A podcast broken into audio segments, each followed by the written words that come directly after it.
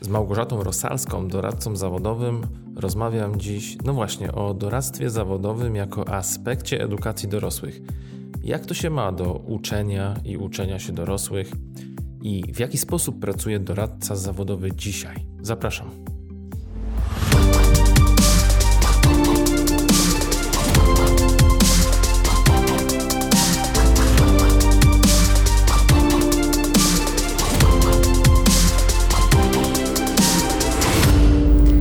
Pedagogiem. Skończyłam e, pedagogikę na Uniwersytecie imienia Adama Mickiewicza w Poznaniu i po ukończeniu studiów magisterskich zostałam na uczelni. I tak się rozpoczęła moja przygoda z edukacją dorosłych, dlatego że moją pierwszą specjalnością e, nie była edukacja dorosłych, ale zaczęłam pracę w Zakładzie Kształcenia Ustawicznego i Doradztwa Zawodowego. I stąd i naukowo, i badawczo, ale też praktycznie zaczęłam pracę z dorosłymi i ze studentami, ale też z nauczycielami. E, I w związku z tym, że zajmuję się też doradztwem zawodowym, no to na naturalny sposób osobami, z którymi pracuję, są no, osoby dorosłe. Było ci bliżej do dorosłych, jak studiowałaś pedagogikę? Czułaś to, czy jak to było? Nigdy nie myślałam o edukacji wczesnoszkolnej. Ale to też jest ciekawe, że wiele osób, jak słyszy pedagogika, to od razu ma obraz dziecka, ewentualnie młodzieży. Nie, nawet pierwsza specjalność, o której myślałam, to była resocjalizacja. Czyli też myślałam o pracy z młodzieżą lub z dorosłymi. Okej, okay, no że często też tak jest, że słyszę, że się e, stawia jakby pedagogikę naprzeciwko andragogiki, jakby to też nie do końca ma, czy w ogóle nie ma, nie ma, nie ma sensu i tworzymy sztuczny podział w pewnym sensie, a widzimy, że to nie do końca jest tak, że dzieci w jakiejś innej bańce się wychowują, czy innymi metodami do nich docieramy niż, mhm. niż do dorosłych. Znaczy, w tej chwili się przyjmuje, że pedagogika zajmuje się człowiekiem w ciągu życia. I um, rozdzielanie pedagogiki i andragogiki jest po prostu bez sensu, dlatego że no, też pytanie, w którym momencie zaczyna się dorosłość, czyli gdzie miałaby się kończyć pedagogika, a gdzie zaczynać andragogika. Wiadomo, nie ma takiego przełącznika w naszym mózgu, że nagle odbieramy dyplom na przykład yy, i zdajemy maturę i myślimy inaczej. To jest, to jest wszystko chociaż, chociaż. Chociaż e, w andragogice mamy teorię, e, teorię takie w ujęciu praksologicznym, że jak masz dokument, masz papier albo masz prawo, żeby coś robić, no to jesteś postrzegany jako dorosły. No ale powiedzmy, że to nie są dominujące teorie, współcześnie przynajmniej. Dobrze, no i ci dorośli się rozwijają w różnych kierunkach. Niektórzy rozwijają się świadomie, bo chcą, inni rozwijają się wtedy, kiedy w firmie są szkolenia, a jeszcze inni muszą się rozwinąć w dosyć nietypowy sposób, którego ty dotykasz, czyli doradztwo zawodowe, mhm. które też kojarzy się, no właśnie, kiedy doradzamy? No tu mamy dużo bałaganu yy, i mamy dużo bałaganu w przekonaniach. Jeżeli mówimy o dorosłych, to nasi dorośli teraźniejsi, z którymi pracujemy, oni najczęściej nie, nie, doświadczali na różnych etapach edukacyjnych doradztwa, bo go po prostu nie było. Ewentualnie, zresztą nie wiem, jakie ty masz doświadczenia, ale moje doświadczenia ze szkoły są takie, że do doradcy, który pracował w poradni pedagogiczno-psychologicznej, wysyłano osoby, z którymi nie wiadomo było, co zrobić. Mhm. Albo, że za zdolny, albo, że za mało zdolny, albo niezdecydowany, albo nie wie, czym się interesuje. I to była taka oferta specjalistyczna. Tak. Ja mam takie doświadczenie, że trafić do pedagoga albo do doradcy, nie pamiętam, czy u mnie w szkole był, ale pewnie był, to w zasadzie właśnie gdzieś jesteś na którymś marginesie. Mhm. Znaczy podejrzewam, że w twojej szkole nie było doradcy zawodowego. Doradca był w poradni. W tej chwili mamy dużą zmianę, dlatego że doradztwo zostało wprowadzone do szkół. 7-8 klasy mają obowiązkowo po 10 godzin. E, nieważne, czy uczeń ma ochotę, czy nie, po prostu jest to w siatce godzin. E, I oczywiście w szkołach podstawowych też mamy 10 godzin doradztwa. Natomiast pojawia się bardzo szeroka oferta doradztwa dla dorosłych. I tutaj bardzo ważna uwaga, nie tylko dla tych, którzy są w kryzysie na rynku pracy, bo bardzo wiele osób myśli o doradztwie dla dorosłych w sensie dla bezrobotnych, dla zagrożonych marginalizacją, dla tych, którzy nie mogą utrzymać się na stanowisku pracy, albo dla tych, którzy chcą się rekwalifikować, bo zamykają zakład. Tak było kilka lat temu. W tej chwili mamy zdecydowanie więcej ciekawszych zadań do zrealizowania właśnie w obszarze doradztwa dla dorosłych. Właśnie tak, tak o tym myślę, że gdy no przegrywam, bo nie potrafię sobie poradzić na rynku pracy, jestem w cudzysłowie luzerem, to wtedy idę do kogoś, kto w sumie jakie on ma kwalifikacje, żeby mi powiedzieć, e, co ja mam robić, więc w zasadzie jakie niskie ja muszę mieć kwalifikacje życiowe, skoro muszę się kogoś niemalże przypadkowego o to pytać. Mhm. A tak nie jest. Jak jest teraz? Wiesz co, jest różnie, e, dlatego że dorosły to nie jest jedna kategoria. I też nie możemy mówić o jednej kategorii, że jest dorosły na rynku pracy. Są różni dorośli w różnych sytuacjach życiowych, w różnym kontekście życiowym, z różnymi planami, aspiracjami. I te rzeczy są zmienne w ciągu życia. Dorosły lat 25, który wychodzi na rynek pracy, a dorosły, który boryka się z problemami związanymi z przejściem na emeryturę, to są totalnie różne sytuacje. I też ważna rzecz, ja bym bardzo nie chciała, żeby o doradztwie myśleć w kategoriach sytuacji, że coś się nie udaje albo coś nie wychodzi. Mamy osoby, które radzą sobie doskonale, mają olbrzymi zasób kompetencji, kwalifikacji i wiedzą, że mogą więcej lub bardziej. I to są osoby, które szukają nowych alternatyw, nowych miejsc, nie dlatego, że im nie wyszło, tylko dlatego, że czują, że jakby jest moment, żeby iść dalej. Mhm. To jak, bo ja znam takie osoby na przykład z grupy, jeżeli byśmy ustawiali taką personę, czyli spróbowali skodyfikować, kim jest taka osoba, to um, często swoich sił gdzieś w multimediach, w mojej branży próbowały mhm. osoby, które na przykład e, kobiety po 40 roku życia, które doszły do gdzieś w korporacji, do jakiegoś miejsca, gdzie no już wyżej się nie wybiją, bo po prostu korporacja mhm. raczej za wąskie jest sito tego managementu, żeby tam się mogły dostać. E, a z drugiej strony doszły do ściany. Już jakby w tym mhm. momencie widzą przez tą często szklaną ścianę, że mogłyby robić coś dalej, ale nie mogą tej, się, się przedostać. I teraz mm, jak im to powiedzieć? Jak im powiedzieć, że ja, doradca zawodowy, mam kompetencje, żeby wejść w buty kogoś, kto, nie wiem, 15 lat przepracował w topowej korporacji i przez te 15 lat trochę był, wiesz, poza y, lata oderwane od rzeczywistości, bo to był top, największe marki na świecie i nagle, mhm. i nagle co? Wiesz co, kilka wątków poruszyłeś. E, to jest bardzo skomplikowany temat. Po pierwsze, doradca nikomu nie powie, e, hej, chyba mnie potrzebujesz. E, osoba, która przychodzi do doradcy, dobrze by było, żeby miała nazwaną potrzebę zmiany, żeby wiedziała, co chce zmienić. I to jest sytuacja totalnie komfortowa. Zresztą na pewno wiesz o tych szkoleniach, czy o, o tym doradztwie realizowanym dla bezrobotnych, gdzie w pewnym momencie po prostu były łapanki. Znajdźmy gdzieś bezrobotnego, dlatego że chcemy go przeszkolić. Liczy się podpis y, na liście tak. i zwrot, że tak powiem, tak. ze środków unijnych. Tak, i my wiemy, że bezrobocie to jest najgorsza rzecz, która mogła cię spotkać w życiu. To są gorsze rzeczy na rynku pracy frustracja, poczucie, że moja praca nie pasuje do mojego życia.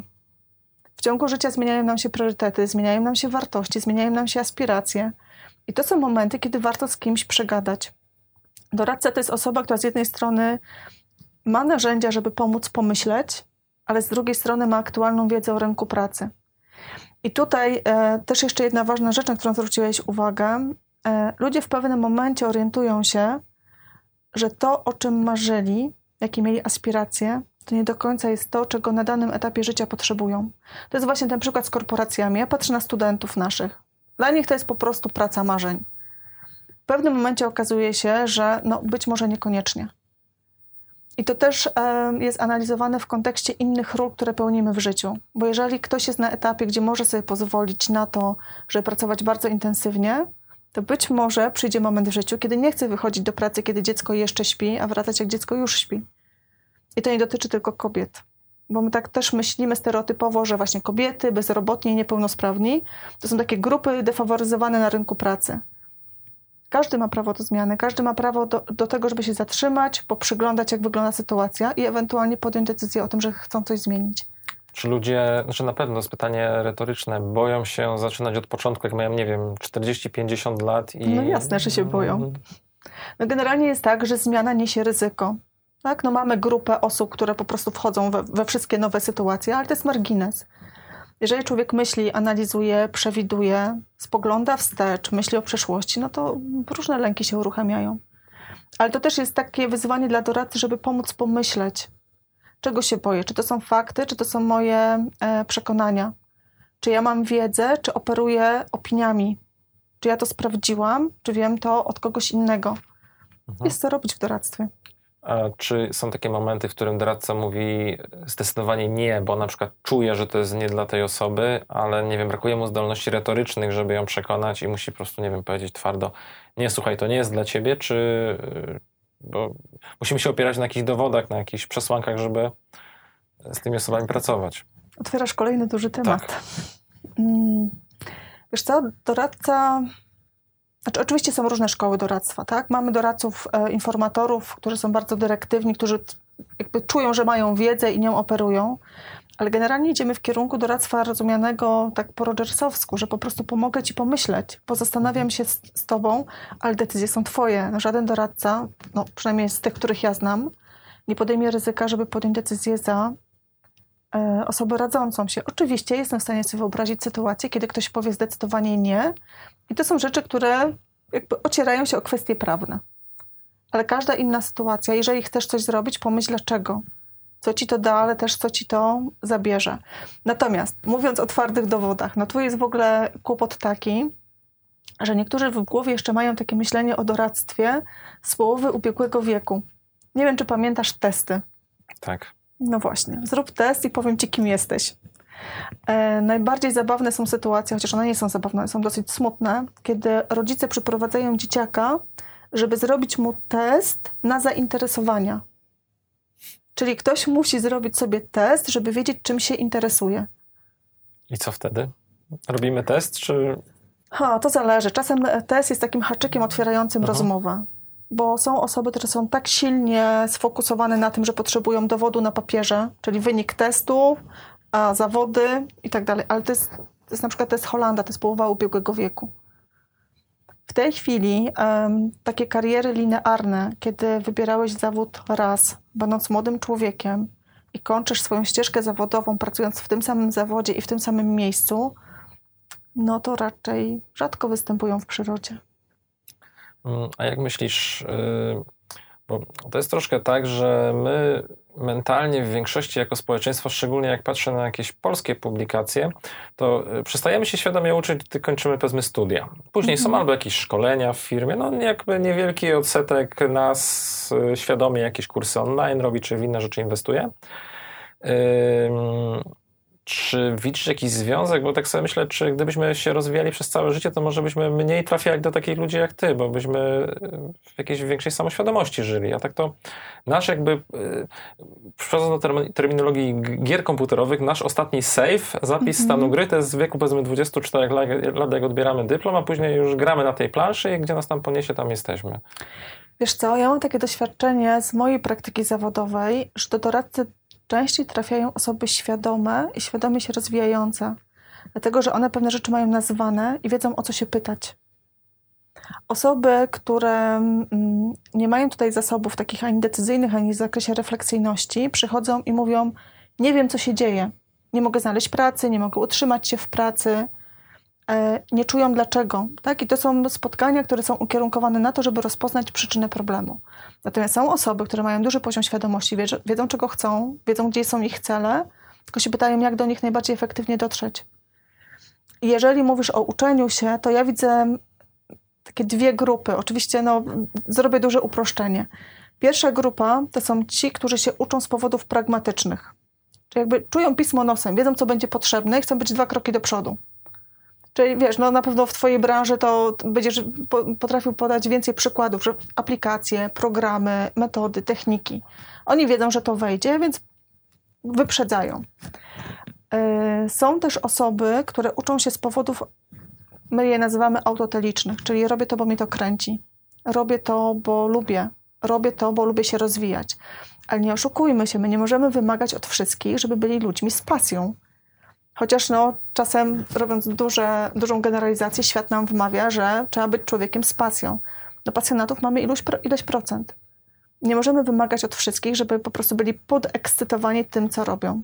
Niektórzy nie są podekscytowani, a robią to całkiem nieźle. Więc z tym uczeniem się to też jest różnie.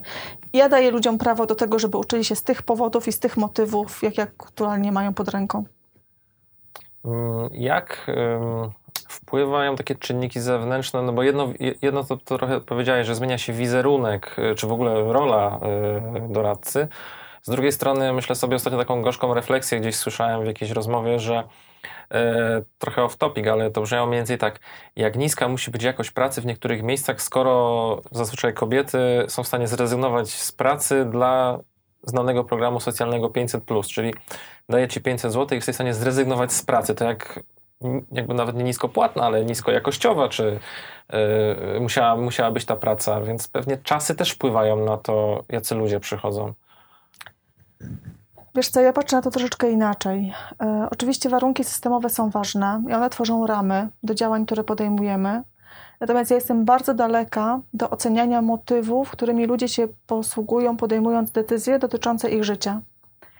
E, jeżeli w ogóle zauważ, że mówimy o kobietach, tak? Znowu pojawia się ten motyw. W ogóle w doradztwie zawodowym jest mniej motywów dotyczących mężczyzn. Częściej się mówi właśnie o kobietach albo o o bezrobotnych. Natomiast e, jeżeli mówisz o 500, jasne, no jest, jak, jest jakiś e, procent osób czy kobiet, które zrezygnowały z pracy, dlatego że dostały gratyfikację. Ale pytanie jest takie, e, jakie wartości są dla nich istotniejsze, że wartość, którą jest praca, postanawiają na chwilę zawiesić, żeby być w domu, pracując w domu. Tak? Bo tak. bycie w domu to nie jest bycie w domu, tylko to jest ogarnianie domu, praca w domu, różne rzeczy, które są z tym związane. Też dotykasz kwestii, którą, czy która jest blisko aksjologii. Tak? Co jest dla kogo ważne? tutaj w doradztwie się bardzo chętnie posługujemy kotwicami Sheina. Nie wiem, czy znasz tę koncepcję. Taka nasza doradcza, bardzo praktyczna. To jest pytanie, co sprawia, że dana praca, czy dane miejsce pracy jest dla nas e, atrakcyjne, ale też co sprawia, że mimo, że narzekamy, jęczymy, bręczymy, że nie chcemy chodzić do tej pracy, my jej nie zmieniamy. Znasz takie osoby? No, sam jestem pewnie taką osobą, jak zdecydowana pewnie większość z nas. Coś nas trzyma. Coś nas trzyma. To są te kotwice. Tylko co jest ważne, te kotwice nam się przepinają w ciągu życia. Mhm. Czyli na pewnym etapie życia dla mnie ważny jest, czy może być profesjonalizm, czyli chcę być najlepsza w tym, co robię, uczę się, rozwijam, chodzę na kursy, studia podyplomowe, ale w pewnym momencie dla mnie ważniejszy będzie styl życia dlatego że wartości związane z życiem prywatnym, rodzinnym, domowym po prostu wyjdą na, e, na wierzch i one będą dla mnie kluczowe. I ja wtedy jestem w stanie zrezygnować z pewnych aktywności, nie dlatego, że uważam, że nie są wartościowe, tylko inne wartości na tym etapie życia są po prostu dla mnie ważniejsze. To nie jest kłopot doradczy. Ja bardzo lubię pracować z osobami, które robią coś, co na przykład nie jest aprobowane społecznie, ale potrafią, potrafią to uzasadnić, potrafią wskazać motywacje, wartości, priorytety i tak. Okej. Okay. Tak myślę o doradztwie. Bardzo ciekawa sprawa. Y, co, co, co, musisz wiedzieć, żeby, y, żeby móc się czuć bezpiecznie w tym zawodzie? Um, trudne pytanie. Dla mnie w tej chwili najważniejszą sprawą jest twarda, merytoryczna wiedza to się tak wszystko szybko zmienia, e, jeżeli chodzi o oferty, jeżeli chodzi o aspekty prawne, jeżeli chodzi o możliwości pomagania, że naprawdę trzeba być na bieżąco. Ja mam bardzo śmieszne doświadczenie. Jestem też doradcą zawodowym, który pracuje w szkole podstawowej. I w ramach moich zadań mam spotkania z rodzicami. To są rodzice dzieciaków, które są w siódmej, w ósmej klasie. E, I oni często dyskutują ze mną, mówiąc: Nie, nie, tak nie jest. Bo jak ja byłem e, w szkole podstawowej czy w gimnazjum, to tak nie było. Ja mówię, no, ale teraz tak jest. I to jest bardzo ważny moment, żeby sprawdzić, czy to, co ja wiem, jest jeszcze aktualne. Bo kwestie związane z możliwością dokształcania po prostu przeterminowują się niebywale szybko. Opcja KKZ-ów, kwalifikacyjne kursy zawodowe. Doradcy powinni wiedzieć, co to jest, ale osoby dorosłe bardzo często nie mają pojęcia, co to są kwalifikacje rynkowe, co to są kwalifikacje zawodowe. Wiele osób myśli, że żeby zdobyć zawód, musi iść do szkoły kształcącej w zawodzie, czyli w tej chwili do szkoły branżowej. No nie musi. Dlatego, że daną kwalifikację ja mogę zdobyć w ramach kwalifikacyjnego kursu zawodowego. Jeżeli nie wiem, to tego nie zrobię. Ja zawsze mówię osobom dorosłym, z którymi pracuję, że żeby ograć system, najpierw musisz go znać. A z czym się Twoja branża tak najbardziej boryka, jakby tak spojrzeć z góry na to troszkę? Wiesz co, jest kilka problemów. E, I to są problemy zewnętrzne, ale też problemy dotyczące samej branży. E, ja jestem też pracownikiem naukowym, pracuję na, na Uniwersytecie w Poznaniu i e, dla nas kłopotem jest sposób kształcenia doradców. Ja mam czasem poczucie, że my ciągle jesteśmy w teoriach cechy i czynnika. Czyli pokaż mi swoje zainteresowania, a ja wybiorę dla ciebie odpowiedni zawód. No te czasy już minęły. Mamy inne kategorie. Mówimy o kapitale profesjonalnym, mówimy o zatrudnialności, mówimy o tym, że jedyną pewną cechą rynku pracy jest to, że on się zmienia. Czyli tak naprawdę najważniejszą rolą doradcy jest przygotowanie dorosłych do tego, żeby oni nie potrzebowali doradcy. Żeby na tyle e, nauczyć ich myślenia, czy pokazać im punkty odniesienia, takie wiesz, checkpointy, co należy sprawdzać w, w miarę systematycznie, żeby być na bieżąco. E, w tej chwili mamy duży taki ruch, jeżeli chodzi o kształcenie doradców, ale to jest związane z tym, że doradztwo weszło do szkół i ludzie nadrabiają kwalifikacje. Natomiast pytanie, jak są budowane programy, jak są budowane oferty. Mhm. Czy doradztwo to, jak się domyślam, doradztwo nie jest żadnym zawodem chronionym, Mm-mm. który wymagałby jakichś specjalnych, y, udowodnionych na piśmie kwalifikacji, czy jak to wygląda? Wiesz co, nie. Znaczy generalnie, jeżeli chcesz pracować w szkole, no to musisz mieć przygotowanie pedagogiczne. No ale to może, to ma każdy nauczyciel. Wystarczy, że zrobi studia podyplomowe z doradztwa. Proszę bardzo. Natomiast na rynku pracy zawód jest e, zderegulowany i generalnie jak popatrzy się na branżę, to mamy tam psychologów, pedagogów, socjologów, osoby po mm, HR-ze, no bardzo szeroki przekrój. Natomiast pytanie o ścieżki rozwijania tych naszych kwalifikacji zawodowych nie jest takie oczywiste. Czyli można powiedzieć, że da się utrzymać w tym zawodzie mając wykształcenie pedagogiczne oraz takie pojęcie, że się czuje, że się wie. No i to jest bardzo niebezpieczne podejście. No tak, niebezpieczne w sumie dla obu stron, ale dla tak. tej, która przychodzi do doradcy, chyba w pierwszej kolejności może coś. Tak, tak, tak, tak. Czuję, że wiem.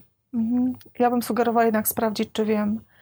E, my w Poznaniu przygotowujemy doradców na studiach i mm, magisterskich, i na licencjackich. E, I takie przedmioty jak polityka rynku pracy, E, czy prawne aspekty, no to są jedne z najważniejszych przedmiotów. Bo to nie jest tak, że ja chcę pomagać. Ja po prostu nie mogę kogoś wstawić po prostu na minę.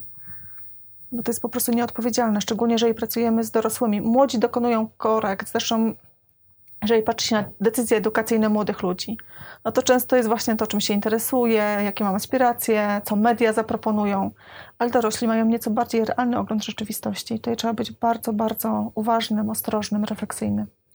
To jest właśnie trudna bardzo sprawa, bo to, co się zmienia kilka razy w życiu zazwyczaj, to jest tak pierwsze moje studia, które rozpocząłem, to była filozofia. Mhm. I byłem święcie przekonany, że powinienem studiować filozofię, jak miałem 18 lat. E, później pomyślałem sobie, jak już byłem e, bardziej dorosły, że dobrze, że w sumie zająłem się czymś innym i tej filozofii nie skończyłem, bo bym teraz był filozofem. Mhm. Z czasem przyszło mi do głowy, że może troszkę szkoda, że tej filozofii nie skończyłem, bo może byłbym mądrzejszą osobą. Mhm. Czyli trzy razy zmieniłem front e, w ciągu dekady, powiedzmy, swojego, swojego dorosłego życia i to jest chyba trudno uchwycić prawdę, jeżeli odejdziemy od takiego tego starego modelu właśnie, że zobacz, co cię kręci i, i rób to dla pieniędzy. Wiesz, bo jak masz 19 lat, to kręcą cię takie rzeczy, że... Wiesz, no, dzieciaki wybierają zawód yy, na koniec klasy ósmej w tej chwili. Oni mają 19 lat. Oni się pakują w sytuacje zawodowe. I często jest tak, że oni w drugiej klasie szkoły branżowej czy w technikum się orientują, że to nie to. To są decyzje, czy kontynuować, brnąć dalej, czy, czy zmieniać. Z narracją bardzo często nauczycieli czy rodziców, że zmarnowałeś dwa lata. To jest pytanie, czy zmarnowałeś. Ja mam takie podejście, że zmiany nie traktuję jako zagrożenia. Zmiana jest po prostu elementem procesu planowania kariery. Natomiast a propos Twojej filozofii, no w doradztwie bardzo wyraźnie mówi się, że takie kierunki jak socjologia, filozofia czy kulturoznawstwo to jest doskonały background, dlatego że masz jakby rozwinięte i kompetencje społeczne, ale też analityczne. Po prostu uczysz się myśleć, a to jest jedna z kompetencji transferowalnych. Zresztą w doradztwie, no myślę, że o, dobrze o tym wiesz, że nawet jak się zatrudnia teraz osoby, no to wiedzę, czy te kompetencje twarde można nadrobić. Ale jeżeli masz deficyty w kompetencjach miękkich, tych podstawowych, no to nieco trudniej jest zresocjalizować dorosłego człowieka. Dokładnie. Widziałem takie sytuacje mm. nawet w tych takich twardych zawodach, które wydawały się zawodami marzeń, czyli programista, E, gdzie osoby, które zarządzały dużymi grupami takich programistów, mówiły, mm -hmm. wiesz, problem nie jest na tym, jest troszkę w tym, że nie ma programistów na rynku pracy, bo to jest odwieczny problem od lat, że ten rynek po prostu chłonie każdego i rozpieszcza, mm -hmm. ale problem polega na tym, że nie ma filozofów dla tych programistów, nie ma kulturoznawców, nie ma osób, które mogą być sprawnymi menadżerami, tylko kształcimy szeregowców, którzy w tej chwili są super e, wykształceni, mają przeogromne kwalifikacje, które idealnie pasują do, do rynku pracy, bo powstaje masę aplikacji, masę oprogramowania sprzętu, który trzeba oprogramować, ale nie ma tego, co kiedyś, no chyba jesteś pierwszą osobą, która mi chyba w jednym zdaniu wyraziła opinię, że kulturoznawstwo, socjologia i filozofia to e, z punktu widzenia rynku pracy mogły być poszukiwane. Mm. Wiesz co, bo to jest bardzo prosty model. My pracujemy, w ogóle doradztwo dla studentów, to jest w ogóle magiczna przestrzeń, dlatego, że oni są tak pomiędzy edukacją a rynkiem pracy. Zresztą zauważ, że na bardzo wielu uczelniach dominuje model poradnictwa karierowego, czyli są akademickie biura karier. Natomiast deprecjonuje się czas studiów, czyli mówi się, że studia są wartościowe w kontekście tego, co będziesz robił po studiach. No to jest pięć ważnych lat życia. Ja bym tego czasu tak nie deprecjonowała, absolutnie. Natomiast my pokazujemy studentom coś takiego, że jest bardzo prosta piramida kompetencji. Na samym dole, ta na, najszersza część, to są kompetencje bazowe. Oczywiście musisz umieć pisać, czytać, liczyć, najlepiej jak znasz angielski, ale to są też wszystkie kompetencje społeczne i kultura osobista, bo czasem o tym zapominamy. Jak to masz, no to generalnie nieważne w jakim zawodzie będziesz pracować i tak będziesz z tego korzystać. To jest myślenie, pokaż mi jakim jesteś człowiekiem, się domyślę jakim będziesz pracownikiem. Później mamy kompetencje zawodowe. No i tutaj od ciebie zależy, gdzie się uczysz programowania, czy gdzie się uczysz języka, czy gdzie się uczysz psychologii, pedagogiki. Ale na samej górze jest wisienka na torcie i my to nazywamy kompetencją wyróżniającą. Czyli jak kończysz studia, to ci, którzy kończyli z tobą, mniej więcej wiedzą to samo co ty. Twoja odpowiedzialność polega na tym, że ty umiesz coś więcej, a nie możesz tego wymagać od uczelni. To jest twoje zadanie domowe. I to jest taki proces uczenia odpowiedzialności młodych ludzi za przebieg ich własnych karier. To nie jest tak, że rodzice muszą im dać wszystko, uczelnia, kursy, szkolenia, miejsce pracy, że część roboty trzeba wy wykonać samodzielnie, trzeba mieć pomysł na siebie. Zresztą zobacz, to pojęcie zatrudnialności, tak ładnie po angielsku employability, no to jest pytanie, dlaczego niektórzy nigdy nie szukają pracy, bo praca ciągle ich znajduje, a są tacy, którzy całe życie szukają pracy i nie mogą jej znaleźć. To prawda. To jest mhm. czasami niesamowite, niesamowite różnice, bo widzę przeogromne y, y, dysonanse w tych samych zawodach, gdzie mhm. znam przedstawicieli tego samego zawodu. Jeden narzeka na to, że nie jest w stanie rachunków opłacić, a drugi wręcz, e, wręcz przeciwnie i nie można ich wsadzać przy jednym stole na imprezach mhm. takich rodzinnych, bo są gotowi się pokłócić, nie widząc tej, tej mhm. różnicy, o której mówisz, tego, tego czubka piramidy, mhm. bo jeden go osiągnął, drugi nie. Jeszcze taki wątek chciałem poruszyć, ponieważ zauważyłem to wielokrotnie, ale dopiero gdy udało mi się uzyskać jakiś dystans taki bardziej e, spoza granic Polski, że my jako społeczeństwo też, no wtedy młodych ludzi, mm, bardzo naciskaliśmy na to tempo takiego rozwoju, że wiesz, 19 lat to kończysz szkołę średnią, później 5 lat studiów, tak masz 24 to praca, kariera i to już kiedyś wspominałem, było dla mnie niesamowitą rzeczą w którymś z krajów zachodnich, gdzie mi tłumaczono, że młodzież po szkole średniej robi rok przerwy, żeby y, popracować dla jakiejś fundacji gdzieś w mhm. Europie Wschodniej albo gdzieś pojechać, odkryć siebie. Dla mnie to było nie do wyobrażenia sobie, to było powiedzmy 15 lat temu, więc troszkę czasu minęło, ale dla mnie to było nie do wyobrażenia wtedy, jak można zrobić przystanek na jeden rok. Stracić rok. Stracić mhm. rok, dokładnie. To jest tak, to, mhm. tak to dokładnie brzmi. Mm, myślisz, że my Polacy bardziej pod jakąś presją działamy, że nie wiem, doradca zawodowy we Francji, w Niemczech bo tutaj doszedł ten wątek jeszcze tego, co mówisz, ósma klasa, ja wybieram zawód. Później często muszę się umieć przyznać do tego, że źle go wybrałem. Mhm. Jeszcze, żeby nie stracić, Wiesz co, to też jest kilka wątków. E, najpierw te, wiesz, przerwy roczne. E, oni je robili też po to, żeby zyskać kompetencje społeczne. Po prostu e, wiedza szkolna, wiedza podręcznikowa, a życie to są dwie różne bajki. To jest jedna sprawa. Druga sprawa, nie wiem, czy też to słyszałeś. Ucz się, ucz, bo nauka to potęgi klucz. Bardzo silny przekaz. Zresztą zobacz, za co my jesteśmy w szkole nagradzani. My jesteśmy nagradzani za świadectwa z czerwonym paskiem. Czy miałeś kiedyś sytuację, żeby na rozmowie kwalifikacyjnej ktoś zapytał się ciebie, jaką miałeś średnią w szkole albo na studiach? Ja ci powiem więcej, bo zauważyłem, że w większości prac, które miałem, takiej normalnej, gdzie byłem rekrutowany, mhm. a nie jako przedsiębiorca, yy, nikt ode mnie nawet nie wymagał dyplomu, studiów. Pytali się, co robiłem, yy, i ewentualnie przez ciekawość się pytali, jakie skończyłem uczelnie do tego stopnia, że gdy ja sam zacząłem rekrutować, to zdarzały mi się przypadki, że naprawdę to jest troszkę może patologia, jeszcze się od tego przyznania, zdarzyły mi się przypadki, że y, ja totalnie nie wiedziałem tego o swoim przyszłym pracowniku, ale czułem chemię, czułem kompetencje i stwierdziłem, że lepiej mi zaryzykować z kimś dwa tygodnie, mhm. wspólnej przygody i zobaczyć, czy się rozumiemy, niż e, patrzeć na skany dokumentów sprzed 15 lat. Wiesz co, bo tu działają pewne, pewne heurystyki, tak? Heurystyka reprezentatywności. Skoro skończyłeś taką uczelnię, to musisz być dobry. No nie musisz. Rekruterzy się na to nie nabierają. No, trochę się nabierają, nie? Ale no, bez przesady. A poza tym, wiesz, jeszcze jest jeden temat. To jest temat prekariatu, o którym się za dużo nie mówi. E, ale trzeba. Dlatego, że młodym osobom mówi się, że im więcej edukacji, im wyższy poziom, tym masz lepiej na rynku pracy. No nie masz to tak nie działa. Natomiast narracja w szkołach jest w tym kierunku bardzo silnie prowadzona i to jest bardzo silnie akcentowane. No ale to jest w interesie szkoły, żeby uczniowie mieli jak najlepsze oceny. Rynek pracy te oceny ma w dosyć niskim poważaniu. I co się dzieje? My na studiach w tej chwili mamy osoby, które przychodzą na zajęcia i mówią: Dzień dobry, nie mogę być dzisiaj u pani na zajęciach, bo mam zajęcia na innym kierunku. Czyli oni jednocześnie robią dwa kierunki. Pytanie, które robią porządnie, dwa, trzy, tak? E, wychodzą na rynek pracy i rynek pracy mówi, ale mnie nie interesuje ile specjalności, ile kierunków i gdzie skończyłeś, tylko co umiesz. I to są bardzo duże frustracje. Dlatego, że i rodzice, i szkoła, i nie wiem, otoczenie społeczne mówili, ucz się, to jest twoje najważniejsze zadanie w życiu, a później się dowiadują, że przestrzelili. Dlatego, że na rynku pracy czasem ważniejsi są kumple z boiska niż świadectwa z czerwonym paskiem.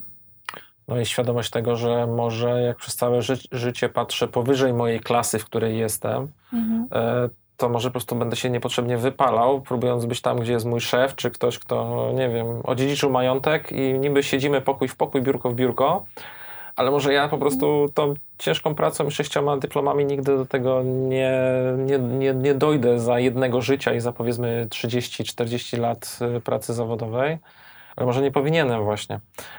Jeszcze pozostaje pytanie, no bo to też trzeba troszkę umieć oszukać system rekrutacji, no bo mówmy się, e, nie chcę deprecjonować pracy rekruterów, ale w wielu firmach wygląda to tak, że jest to troszkę, nie chcę mówić, że ruletka, bo jak ktoś zajmuje się mhm. zawodowo rekrutacją, to pewnie się obrazi, ale, ale modele są bardzo różne i często widzę, że ludzie mm, działając starają się jakoś działać pod klucz. Jak, mhm. co, sprawi, co sprawi, że nie odpadnę na tym pierwszym sicie, a na pierwszym y, sicie nie oceni mnie osoba kompetentna, która, z którą będę później pracował, tylko rekruter, który tak naprawdę zna bardzo powierzchnie moją branżę i mhm. jest troszkę jak za przeproszeniem małpa z rewolwerem. Mhm. Raz strzeli, raz nie strzeli i... No ale widzisz, wracam do tego wątku, że żeby ograć system, musisz go znać. I teraz pytanie, czy osoby na studiach albo osoby w szkołach y, ponadpodstawowych uczą się kuchni rekrutacyjnej? Nie, oni najwyżej mają zajęcia, jak odpowiadać na typowe pytania na rozmowie kwalifikacyjnej. Jak jest tego skutek? Że wszyscy odpowiadają tak samo. Czyli można powiedzieć, że to jest strzał w stopę. O ile dojdą do tej rozmowy, bo to jest jeszcze kwestia jeszcze zaprezentowania się czasami mhm. na jednej stronie no, pliku PDF w tej chwili, bo to już nawet nie mówimy o kartce. Tak, tak, tak. Ale widzisz, znowu wracamy do tej kategorii zatrudnialności na ile masz kompetencje, że ktoś będzie sam szukał ciebie i będzie chciał ciebie zatrudnić, a nie, żeby już musiał pukać w kolejne drzwi i uprzejmie prosić o to, żeby ktoś cię zauważył. A z drugiej strony, do jakiej firmy się nie pójdzie, z kimkolwiek się nie porozmawia. I nie mówię w dzisiejszych czasach, y, Anna Domini 2019, gdzie mamy no jednak rynek, y, rynek pracownika jeszcze, mhm. ale nawet w czasach większego kryzysu, ale już mówię w naszej, w naszej dekadzie, we wszystkich firmach się narzeka, że brak jest dobrych pracowników, że albo jest duża rotacja, albo nie można na nikim tak na dłuższą metę polegać i tu się czasami zrzuca winę na jakieś pokolenie Y, C i tak dalej, na jak, jakiego pokolenia się nie wymyśli. Czyli mamy tak naprawdę wspólnotę jakichś interesów, bo ja bym chciał pracować w fajnej firmie, a fajna firma by chciała, żeby pracował dla niej fajny człowiek, ale nie możemy się spotkać na tym, e, na tym rynku. Tak, tylko wiesz co, ja myślę też e, i tak pracuję doradczo, że dla mnie e, osoba, która chce pogadać ze mną jako doradcą, na rynku pracy będzie występować, czy może występować w trzech rolach. Ona może być pracownikiem, ale może też być pracodawcą, ale na pewno będzie współpracownikiem. I to jest budowanie tego kapitału profesjonalnego, że jedna sprawa nadawać się na pracownika, a druga sprawa nadawać się na współpracownika. Czyli zobacz, znowu wracamy do tych kompetencji miękkich.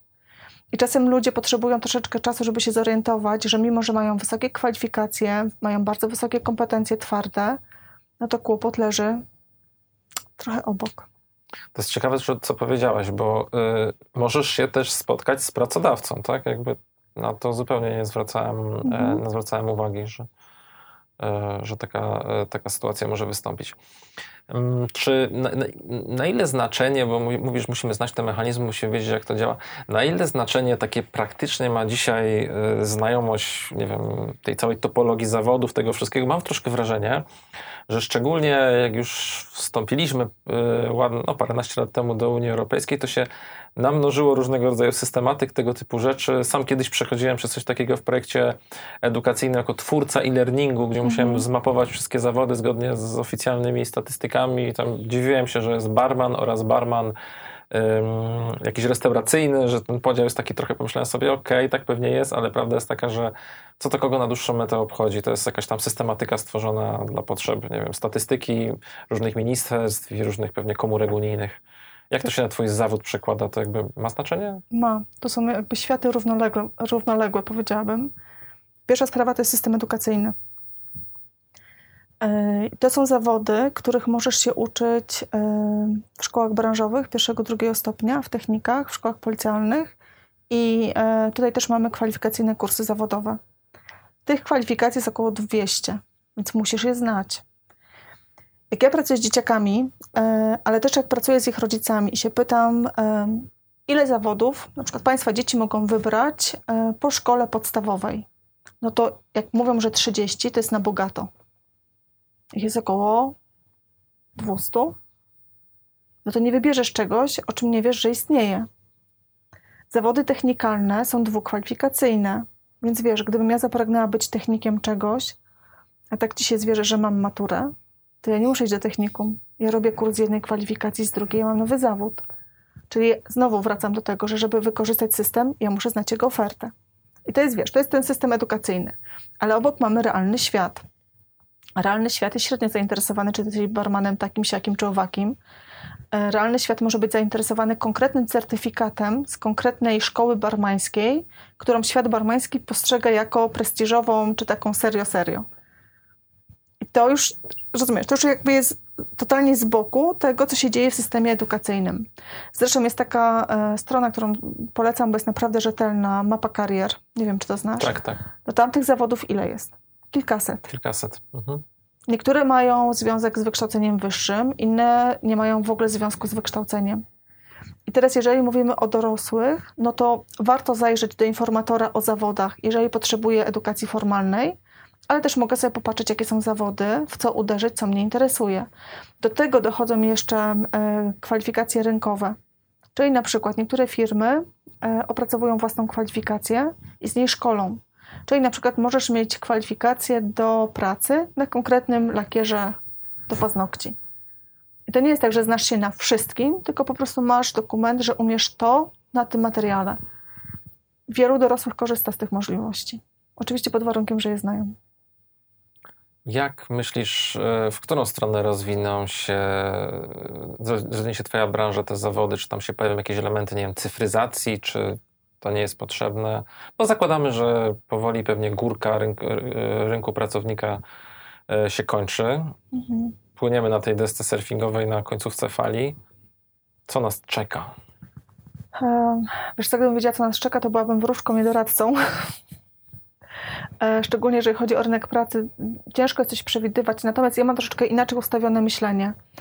E, dla mnie metody są wtórne do celów, które chcę osiągnąć. I teraz tak, jeżeli mówimy o kursach e, takich twardych, dotyczących wiedzy, ok, możemy iść w cyfryzację online i tak dalej. Natomiast jeżeli człowiek przychodzi i mówi, że on nie wie, co w życiu chce robić, albo że niby wszystko jest ok, ale coś mu uwiera, no to nic nie zastąpi rozmowy. Ja wiem, że to jest narzędzie starożytne i mało takie, wiesz, spektakularne, e, no ale kontakt jest nie do zastąpienia. Nawet jeżeli to jest jakiś kontakt, e, wiesz, przez jakieś komunikatory, to i tak to nie jest to, o co ludziom chodzi, bo ludzie czasem po prostu chcą być wysłuchani. Nawet mówiąc o co im chodzi, sami słyszą pierwszy raz to, co mówią na głos, bo do tej pory nie mieli szansy, żeby to zwerbalizować. Wiesz, to jest magia doradztwa. To jest prawda, bo tak sobie pomyślałem przez chwilę, że waszymi w pewnym sensie konkurentami, w bardzo dużym cudzysłowie, mogą być y, różni internetowi e, coachowie, którym tak łatwo się złoto usto mówi mm. różne rzeczy, że nawet nie takie wyświechtane typu bądź zwycięstwem, bądź najlepszy, bo to też jakby mhm. poziom y, doświadczenia, mądrości, inteligencji tych, tych, tych coachów, doradców też rośnie, ale no w tym internecie wtedy jesteśmy pozbawieni tego kontaktu z drugim człowiekiem tak naprawdę. Wiesz co, ja mam jeszcze jedno doświadczenie i to jest takie e, doświadczenie wynikające i z praktyki, ale też z takiej elementarnej wiedzy. No rozwój generalnie boli. My się rozwijamy przez kryzysy. I takie proste recepty, proste rozwiązania, no to po prostu dobrze brzmi, ale działa. No, może czasem działa, tak? Ale ja w takie rozwiązania perspektywie trwałości efektów, no to raczej nie wierzę. To jest, wiesz, to jest często ta piana, tak? Że ktoś wychodzi podekscytowany, że ma napęd, ma motywację, tylko pytanie, na ile to jest trwałe.